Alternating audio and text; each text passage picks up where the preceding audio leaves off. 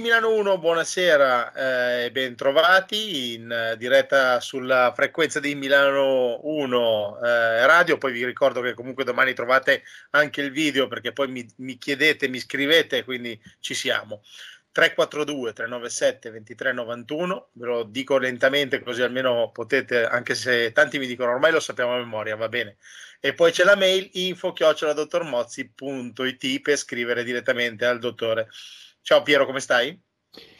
Ciao, ciao Paolo. Eh, stiamo, stiamo, meglio che in Ucraina stiamo, per adesso, per adesso, sì. poi si sa mai, chi lo sa Quello che qualcuno sicuro. non gli, scappi, non gli scappi una qualche arnese di quelli che sono proprio, che sistemano il pianeta a dovere, boh, vediamo. Sì, sì. Allora, Piero, io volevo iniziare a fare quattro chiacchiere con te eh, partendo un po' da quello che era il Covid, perché fino a 15 giorni fa si parlava solamente di virologi, c'erano virologi ovunque in televisione. Alla fine della fiera, due anni di vita bloccata per tutti, perché è inutile che ci diciamo eh, sì. cose strane, no? Cioè, sì. dire, ah no, non è vero. Eh. Allora, abbiamo v- vissuto due anni a metà forse, forse qualcosa anche meno di metà. Adesso c'è una guerra. Io ti volevo, siccome abbiamo sempre letto un articolo della Costituzione italiana, adesso te lo nego io uno stavolta, che è l'articolo 11, che dice l'Italia ripudia la guerra come strumento di offesa alla libertà degli altri popoli e come mezzo di risoluzione delle controversie internazionali. Alla fine della fiera questa guerra distrugge tutti, cioè tutti quelli che la fanno e anche in qualche modo eh, si adoperano per, non so, bloccare le sanzioni, poi alla fine della fiera c'è qualcuno che dà delle armi, ma dare delle armi, eh, visto che c'è un articolo della Costituzione che dice così, è una scelta giusta, una scelta sbagliata, secondo te? Ma sai, la Costituzione hai visto che ne hanno fatto, l'hanno fatta diventare carta straccia, quindi ufficialmente l'Italia non è entrata in guerra, però cede delle armi a un paese belligerante, che è una cosa veramente da non fare. Poi se pensi che eh, nel, um, nel 98-99, quando c'è stata la guerra contro la Serbia per la storia del Kosovo, ecco, dall'Italia partivano tutti quanti gli aerei per andare a, a sganciare bombe sul territorio di Belgrado e dintorni, non mi sa, del, dappertutto ne hanno distrutto mezza, mezza Serbia, altro che quello, quello che sta succedendo adesso in Ucraina. E, e, poi in Iraq, in Afghanistan, quindi cosa vuoi mai? Il, ma anche per quanto riguarda la Libia, che là c'era il buon Silvio Berlusconi che non ne voleva sapere, ecco, che venisse preso a bombardate ecco, il Gheddafi, Muammar Gheddafi. Ecco, però lui ha dovuto poi piegare il collo anche perché ci si era messo il presidente della Repubblica Napolitano, Giorgio, Giorgio Napolitano, che aveva praticamente costretto, obbligato a prendere quei provvedimenti di acconsentire ai bombardamenti di, di Gheddafi, che poi si è visto che è stata una, una cosa, una, qualcosa di terribilmente negativo, soprattutto poi per l'Italia, perché da lì poi sono cominciate, cominciate ecco, una, dei, dei, viaggi incredibili dalla, dalla Libia all'Italia di, di migranti e via dicendo. Riguardo la guerra, c'era il poeta Paul Valéry, francese, che in, una, in un suo scritto c'è quanto segue la guerra è un massacro tra persone che non si conoscono e non tra persone che ben si conoscono. Mm-hmm. Certo. Certo. Infatti si vanno a massacrare, a macellare un con l'altro persone, povera gente come è sempre stato.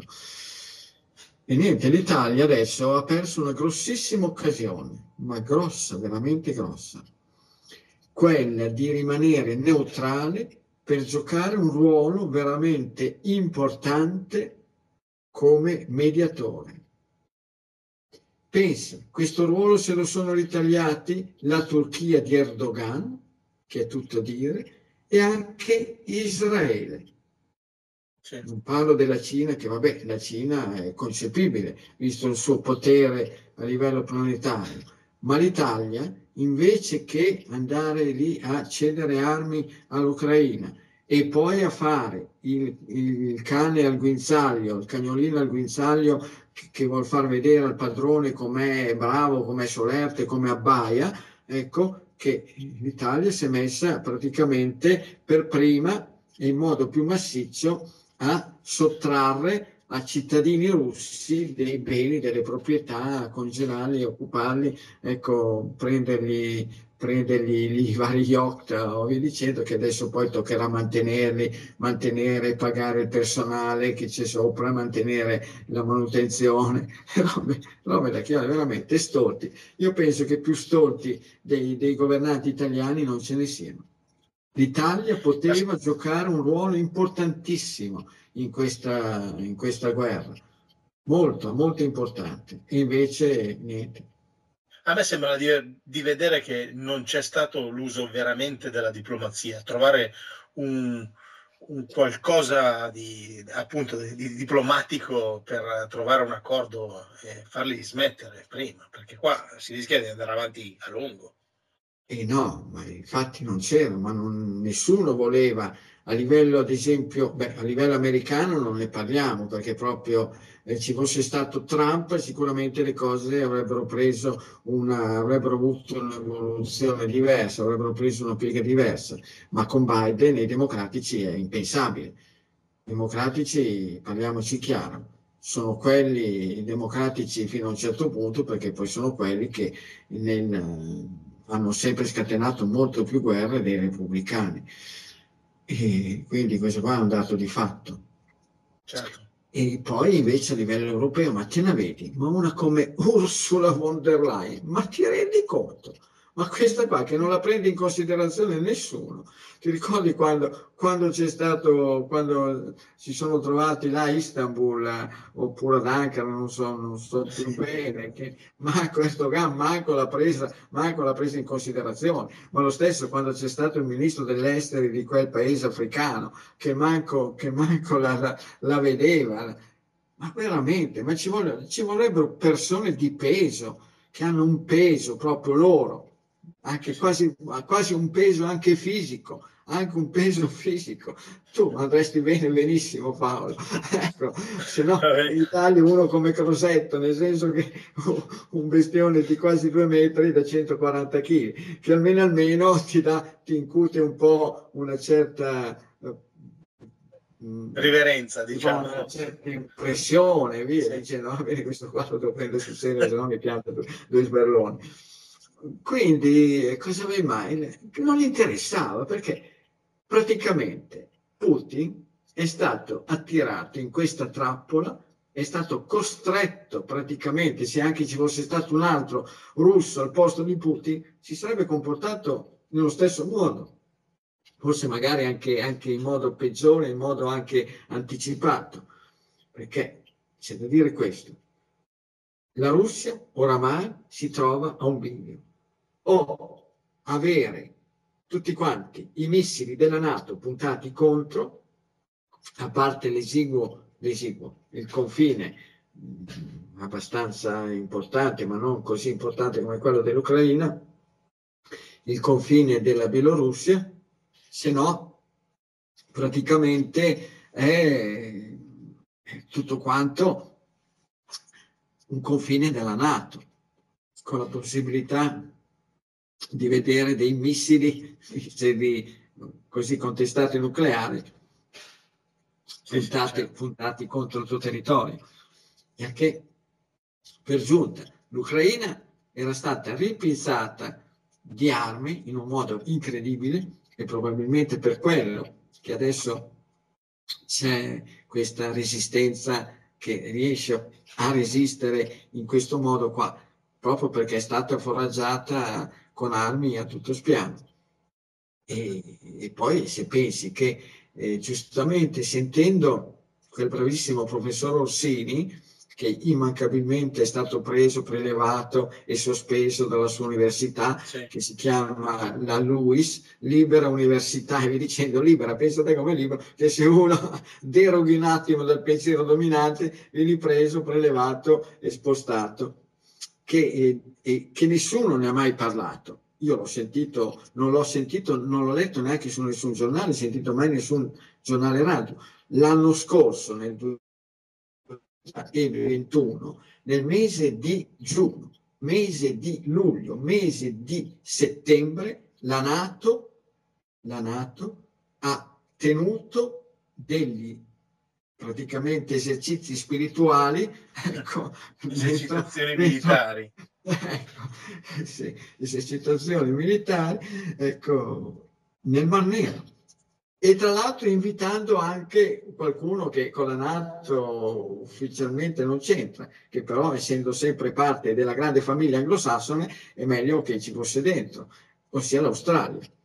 Era l'operazione Brezza Marina, 32 paesi sono, sì, uh, sì, partecip- hanno partecipato, poi la, la, seguente, l'operazione Tre Spade e poi Tridente Rapido. Queste sono state le tre esercitazioni che avvenute. Certo. Uno, cosa ci va a fare la Nato esercitazioni nel Mar Nero? Capisco Anche perché la Nato dovrebbe essere solamente un'organizzazione di difesa, ma non di, di attacco. Sì. E lì probabilmente, che tra l'altro c'è stato qualche ecco, accenno di reazione russa già allora, che avevano lanciato qualche, qualche missilino ecco, verso, verso, senza colpire, però da dire, oh gente, è stato un po' alla larga. Uno, cosa ci vanno a fare? Ben tre esercitazioni militari della Nato, così ravvicinate. Lì uno non le va a fare perché hanno tirato a sorte, perché se no voleva dire che c'era una manina particolarmente ecco, abile nel tirare a sorte sempre il Mar Nero. E lì probabilmente è ciò che ha tirato così le ire, le ire del Cremlino che avranno pensato, oh gente, qua c'è qualcuno che sta preparando i fuochi d'artificio per farci la festa. E soprattutto quel, quel tizio lì che l'hanno piazzato a fare il presidente della Repubblica in Ucraina, che probabilmente si è gasato, probabilmente avrà visto questo grande spiegamento di forze per cui lui avrà pensato di essere praticamente come se fosse già dentro nella Nato, di avere le spalle coperte copertissime. Invece no, le spalle non ce le ha ancora coperte copertissime. E come io dicevo che davanti alla tana dell'orso, soprattutto se è un orso particolarmente corpulento, come appunto può essere la Russia, non ti ci vai a mettere, perché se no l'orso si può arrabbiare.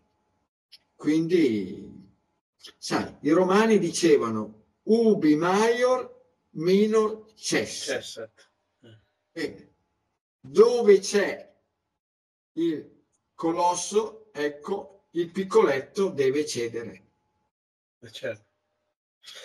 Poi l'altro, l'altro detto che mi viene, mi viene, mi è venuto alla memoria in questi giorni qua è che a causa del suo mal pianga se stesso. Le origini di questo detto, poi in altre parole, viene da Dante. Certo, perché adesso aver condannato, condannato il proprio popolo a subire questa aggressione, perché si tratta effettivamente di un'aggressione che però se non veniva fatta adesso, la Russia si sarebbe trovata mal partito e non può un paese il paese più esteso del pianeta, un paese con eh, 150 milioni di abitanti, un paese con tutte le risorse, come appunto eh, la Russia, non poteva pensare di mettere a rischio repentaglio la propria incolumità. Eh, giustamente ho sentito il professor Cacciari eh, dire una cosa, qua la gente deve capire che gli Stati Uniti sono un impero, la Cina è un impero, la Russia è un impero e noi non possiamo ecco, paragonarci agli imperi.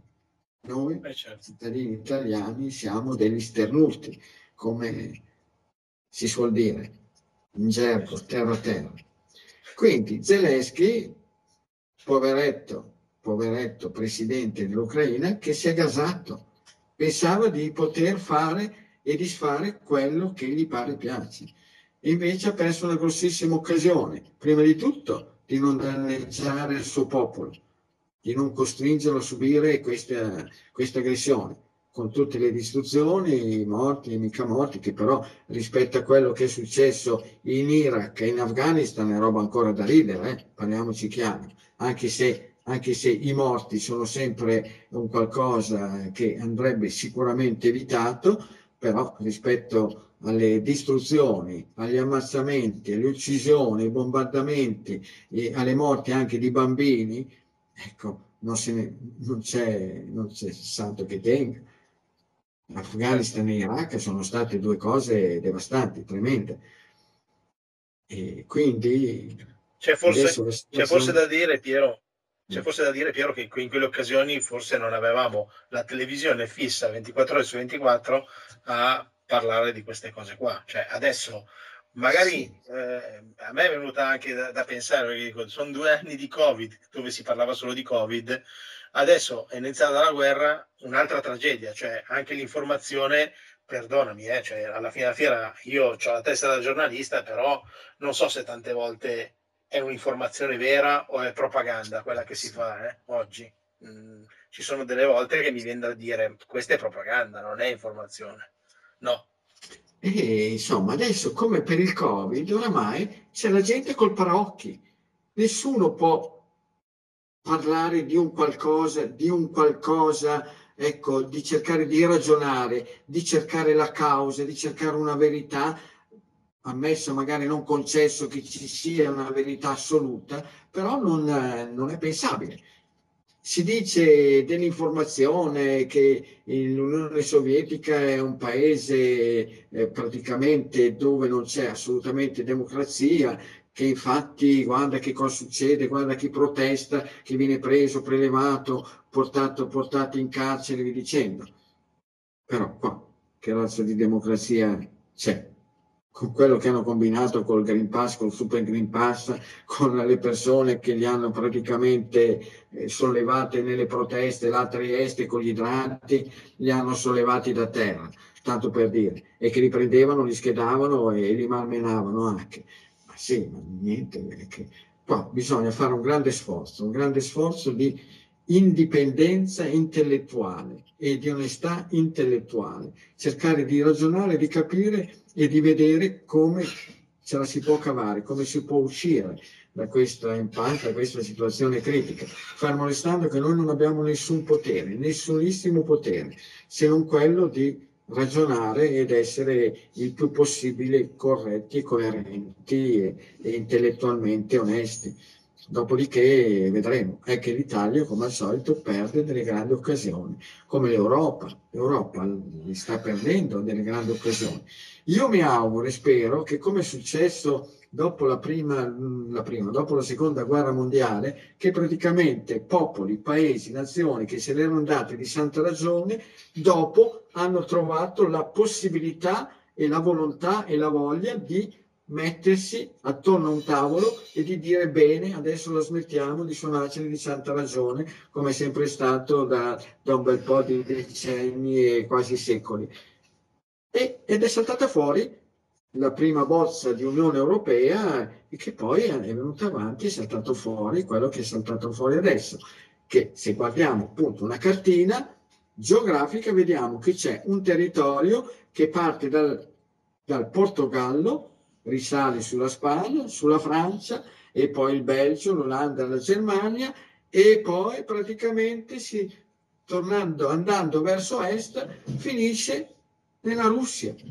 Basta. Quindi, se si vuole parlare di Europa unita, ma l'Europa unita, che potrebbe essere una grande potenza, una grande potenza, deve comprendere certamente l'Ucraina, ma deve comprendere essenzialmente la Russia, perché la Russia, appunto, io continuo a dirlo, ha ciò di cui l'Europa ha un grande, grandissimo bisogno, l'energia, l'energia, le fonti energetiche La Russia ce n'ha un'infinità e l'Europa potrebbe aver risolto i suoi problemi senza più dover stare al guinzaglio di qualcun altro.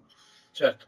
Tant'è, tant'è vero che le, la questione delle sanzioni, sì, sanzioni verso la Russia, ma le stiamo pagando, le stiamo pagando noi. Noi, cioè... noi siamo, siamo così stolti che questi qua non l'hanno capito e che andare avanti sarà ancora peggio perché gli americani, l'America, gli USA vorranno venderci il loro gas e, e, il loro, e, e il loro, la loro tecnologia, diciamo così, nel, nel settore dell'energia. Tutto quanto veramente siamo stolti, siamo folli, siamo fuori di testa. Invece ci diamo noi una martellata sulle dita dei piedi, ma proprio una martellata di quelle tremende, di quelle che ti spezza tutto quanto. E infatti adesso l'economia italiana subirà una, un tracollo. Dice, eh sì, adesso bisognerà riscrivere il PNRR. Devi riscriverlo. Come fai a riscriverlo? Oramai ci mangeremo fuori tutti quei soldi lì, ci troveremo un, senza avere creato veramente le condizioni di uno sviluppo e di una condizione quindi per, per, migliorare nettamente la situazione della popolazione, delle persone anche meno abbienti, più indigenti, persone con, in situazioni critiche economicamente, ci troveremo invece una nazione, un popolo, un'Italietta eh, ancora più piena di debiti. Ancora più debole, ancora più finiremo, debole. finiremo, imploreremo ai cinesi che ci vengano a comprare. Ecco in saldo però, ci compreranno in saldo. Sì, sì, sì. Saldi, saldi di, di, fine estate prossima, ecco, gli acquisti da parte... Quindi di... me- meglio chi ha un pezzettino di terra imparare a coltivarsi l'orto e mettere giù due galline per fare due uova. Eh? Ma vedi la stoltezza, la stoltezza di questi governanti a livello italico, a livello europeo. Ma sai che hanno foraggiato quei piani del, del set aside il set aside era quello che tu lasciavi a riposo i terreni, non li coltivavi, magari sì. trinciavi l'erba e ti davano dei soldi. Pensate che stupidi e che stolti di non andare avanti un attimo col pensiero e con la vista da pensare che magari poteva venire avanti una crisi economica, una crisi dei rifornimenti dove magari ecco, hai bisogno di determinate cose, hai bisogno di determinate materie, hai bisogno del mais per gli allevamenti, hai bisogno del frumento, anche se il sottoscritto dice che del frumento sarebbe meglio lasciare, lasciar perdere, lasciare stare e che sarebbe meglio coltivare magari del riso, estendere la coltivazione del riso, ma pensi, sono stati lasciati andare in malora un'infinità di terreni per non parlare poi della montagna, che la montagna, l'agricoltura in montagna è stata distrutta, devastata. Sono stati fatti investimenti sulla fauna selvatica che ti distrugge tutto, ti distrugge anche le foreste, perché se tu tagli un bosco poi non ricresce più niente perché i germogli nuovi, i butti nuovi, i cacci nuovi passano cervi, daini, caprioli e te li stendono, te li fanno fuori e quindi la ceppaia poi muore. E cosa vuoi farci? Niente. Distrutto tutto. E questo, gli incapaci, gli incompetenti, que- quella razza di Tarlucco che chiamarlo Tarlucco è già quasi un complimento, che è andato, che è andato in Angola a, a, contrattare, a contrattare, l'arrivo di, di combustibili, combustibili dall'Angola, è andato in Algeria, è andato, non so, negli Emirati. Ma cosa pensi di andare negli Emirati arabi? Come lo porti? In elicottero? Con le navi, dove passi, che giri dell'occa devi fare. I gasdotti non ci sono che dagli Emirati arrivano fino qua, ma ci sono i gasdotti che dalla Russia vengono qua, dalla Russia. Ma questo proprio, insomma, gli Stati Uniti stava, come si suol dire, sul gozzo il Nord Stream 2, ossia il gasdotto che avrebbe portato tutto il gas non più attraverso l'Ucraina, che poi adesso si parla tanto degli amici in Ucraina, ma la Germania ha fatto le scarpe all'Ucraina, facendo in modo che il gas arrivasse da un'altra strada, senza più passare nell'Ucraina. Ma agli americani gli stava sul gozzo che la Germania ci rifornisse di materie, materiale energetico, quindi di gas e petrolio dalla Russia per cui hanno fatto in modo, hanno fatto di tutto, di tutto per bloccare questo gasdotto e ci sono riusciti. Certo. A parte il fatto che il gasdotto è lì. come è stato chiuso si potrebbe riaprire, come appunto la Francia, l'Italia, la Germania che se ne erano andati di santa ragione nell'ultima guerra, poi si sono messi attorno a un tavolo e sono 60 anni che praticamente non se ne suonano più, almeno direttamente, se ne suonano magari in un altro modo, anche Beh, al pallone, ma se ne suonano magari a livello commerciale, ancora. Quindi, va bene, va bene. Sai poi la storia che del, di quando nel 2008 era a capo dell'Unione Europea la, la, la Slovenia, che era appena entrata, sai che appunto c'è ogni sei mesi a capo dell'Unione Europea c'è una, c'è un una nazione dei, dei 27 e nel 2008 era già toccata alla Slovenia il, il suo turno, nonostante fosse entrato da poco. E, i governanti sloveni sono dovuti correre negli Stati Uniti a prendere gli ordini, in contrasto con quelli che erano i veri interessi dell'Unione Europea. Poi è saltato fuori la storia, lì c'era in ballo la questione probabilmente del riconoscimento del Kosovo, no? hai visto, sì. tu hai, hai, scaricato tutto, tu hai fatto tutto, sì, quella ricerca. Sì. Eh, quindi pensa a te, che cavolo gli interessa agli Stati Uniti? Ma gli Stati Uniti non gli interessa, interessa innanzitutto il loro interesse, prima di tutto, al di sopra di tutto, non guardano in faccia a nessuno. Vedi bene, adesso dicendo rinunciamo al gas, del, al petrolio della Russia, bene, però noi ne abbiamo sempre più bisogno, dove l'andremo a prendere? In Venezuela.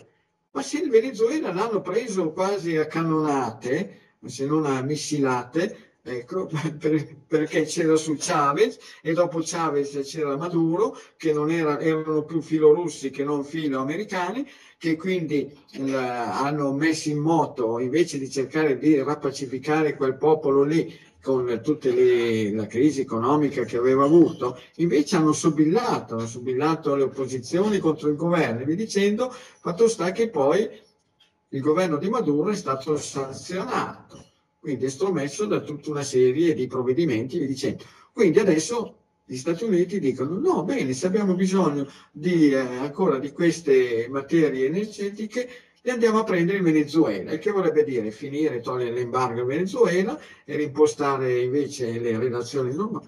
Così, proprio cose così incredibili. Così certo. incredibili. E noi, da stupidi e da stolti, ci facciamo tenere al guinzaglio e va bene, basta e quando invece potremmo giocare un ruolo, un ruolo veramente importante a livello mondiale se fossimo un, un continente europeo compatto, unito, con dentro sia l'Ucraina, con dentro sia la Bielorussia e con dentro soprattutto la Russia. Una volta si diceva che l'Europa fosse la culla della civiltà. Eh? Sì. Eh, adesso è la culla della civiltà una volta però. Sì, sì, sì, beh, ma tu devi pensare che comunque come guerra rispetto a quello che è successo nelle ultime due guerre, in Iraq, in Afghanistan, quello che era successo negli anni, fine anni 60 e 70 in, in Vietnam, queste qua sono ancora bazzecole, eh? perché i macelli che gli americani hanno fatto, hanno fatto in Vietnam, qua se lo si sogna. Eh? l'hanno distrutto, devastato, bombe a napalm, defoglianti, tutto quanto, distruzione della gente, del popolo, distruzione del territorio, quindi non... vabbè, lasciamo stare, se no... Va bene. Piero, Due messaggini prima di chiudere. Allora, sì. buonasera dottor Mozzi, sono Gaia, ho 21 anni, sono gruppo 0 positivo, alto 1,57 m, peso 46 kg, abito nella provincia di Verona. Sono all'incirca due settimane che sulle cosce trovo quasi giornalmente ematomi e lividi nuovi, anche piuttosto estesi, eh, senza tuttavia aver subito traumi. Ho fatto le analisi prescritte dal mio medico di base, però non hanno presentato alcuna particolare anomalia tant'è che mi è stata suggerita dal dottore anche una visita reumatolo- eh, reumatologica che dovrò fare nella prossima settimana. Seguo la dieta da circa due anni e mezzo, sebbene da qualche mese non in maniera scrupolosa. Da una settimana a questa parte ho ricominciato a farla seriamente. eh, non sono vaccinata contro il Covid, passato, l'ho passato a fine novembre, risultando poi positiva ai tamponi per ben più di un mese e portando oltretutto un dolore persistente ai muscoli delle gambe fino a metà gennaio circa. Volevo sapere se per caso mi può dare un, pane, un parere o un consiglio in merito. Grazie di cuore per tutte le trasmissioni che fate, grazie mille. Gruppo zero? Lei è gruppo zero, sì. Eh, non lo so, che stia attenta a dolci, zuccheri, cacao e cioccolato. Mm-hmm. E Va poi bene. niente da vedere se è tutto a posto, in regola, se le piastrine sono a posto e lì può essere la rottura di capillari, però mi sembra strano, magari anche senza accorgersene, dei piccoli traumi ci possono essere, però vuol dire che c'è una certa fragilità capillare. Mm-hmm. Ok. Qui invece abbiamo un signore, Roberto, che ha 51 anni, è alto 1,76 m, 66 kg, ha eh, più, segno zodiacale del leone e dice io seguo il dottor Mozzi la sua dieta da 8 anni, mi trovo molto bene. Volevo solamente un'opinione se va bene fare la doccia con l'acqua calda, l'acqua fredda anche in questo periodo. Ma eh, guardate che io più che la doccia fredda, che lo sconsiglio, dico sempre di fare delle strigliature, delle strigliature fredde, lasciando stare il cranio. Un bel asciugamano, un po' ruvido e si bagna con l'acqua fredda e ci si striglia bene tutto il corpo. Ogni tanto lo si rimmerge e lo si strizza e poi ci si... più che la doccia, la doccia è una qualcosa di troppo, troppo violento, la doccia Invece con la strigliatura si fa anche un bel massaggio cutaneo per cui si attiva per bene la circolazione. Okay. Poi va sempre bene, in qualsiasi stagione va bene, inverno, primavera, estate, autunno, va sempre bene. Ok. Senti, qua ce n'è ancora una, e poi dopo ti saluto. Allora, Nicoletta, 54 anni, gruppo 0, un problema con il cibo alla sera. Eh, ho una fame difficile da controllare, passo da un cibo all'altro senza riuscire a sentirmi sazia. Cosa posso fare? Il dottore mi può dare una mano? Beh, intanto che stia sugli alimenti più adatti a lei, quella che vede che più la aggradano, ma anche che vede che eh, non le creano problemi. E poi mangi pure la quantità di alimenti che vuole. Se non, se non si sente di mangiare un bue, ne mangi due. Se non si sente di mangiare, che non, se non basta un, un cavallo ne mangi due, se non basta un, un merluzzo ne mangi due, no, vi dicendo. Bene, ma secondo me è che lei mangia qualcosa che le crea uno stato infiammatorio alla mucosa dello stomaco, la mucosa dello stomaco praticamente, praticamente le, le va a chiedere nuovamente degli altri alimenti. È tutto lì.